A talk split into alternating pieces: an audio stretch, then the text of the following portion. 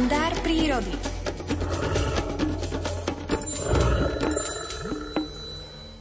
Po putovaní rannou májovou oblohou ma ľúbostné zaliečanie hlucháňov opäť volá na tokanisko.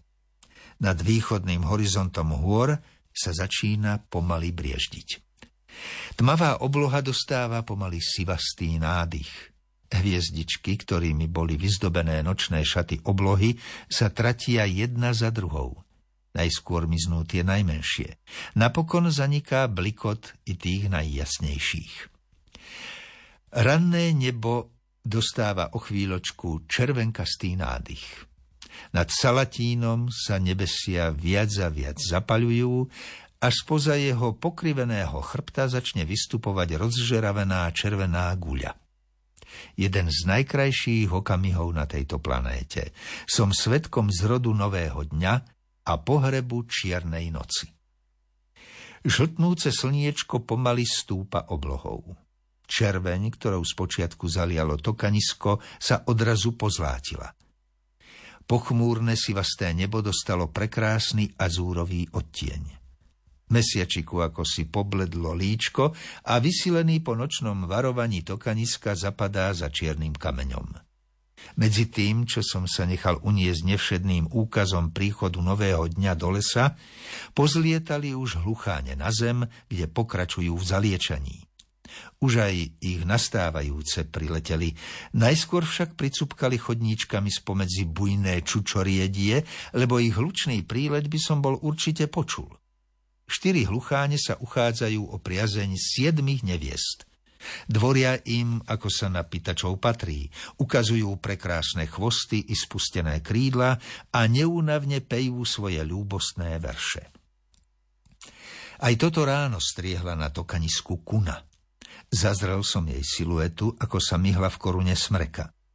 Medzi hlucháňmi to vyvolalo poriadny rozruch, Niektoré povyletovali z pódia na okolité stromy, iné podleteli ďalej. Milej kune aj tentokrát cvakli zuby na prázdno. Náročky som párkrát zatlieskal.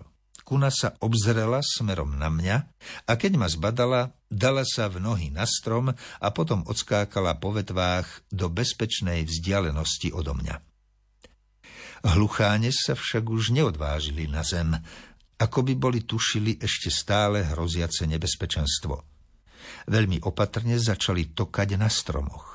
Nebyť sliepok, ktorých prítomnosť ich k tokaniu motivovala, určite by sa už boli porozlietali na svoje denné stanovištia. Asi tak hodinku po východe slnka sa vytratili z tokaniska hluchánice a potom i kohúty. Odrazu celé tokanisko osirelo. Len drozdy, síkorky a pinky vytrvalo vyspevovali. Zišiel som z úkrytu poprezerať si tanečné pódium lesných tancmajstrov.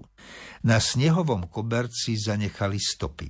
Boli to zvláštne chodníčky, olemované pásikmi po spustených krídlach, ktorými šúchali po snehu.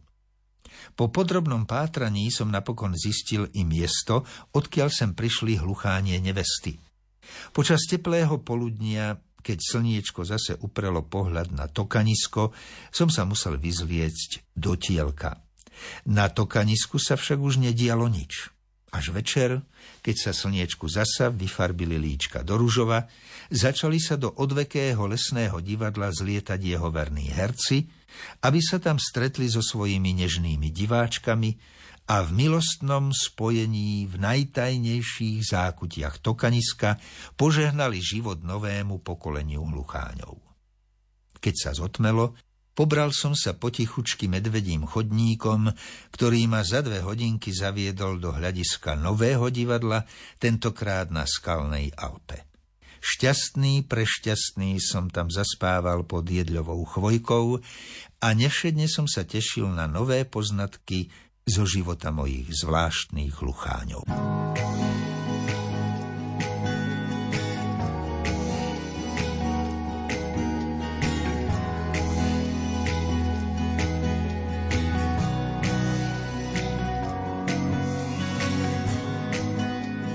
Na kopce se koukám, nejsou daleko mýho hometown. Už pomalu svítá, zasínej si ty lighty našeho, našeho hometown. Každý má ten svůj, kde začínal a kam se stůj, co stůj, vrací za kámošema. Všude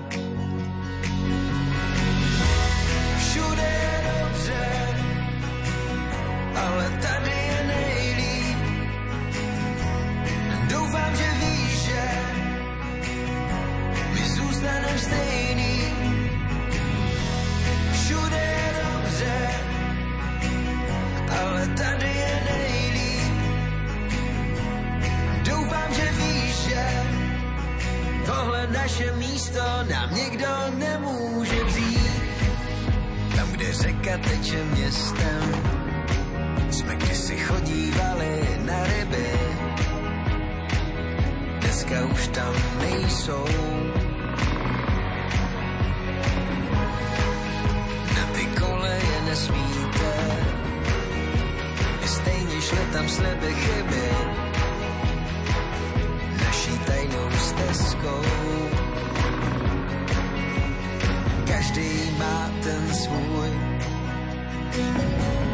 začínal a kam se stůj, co stůj, vrací za vzpomínkama.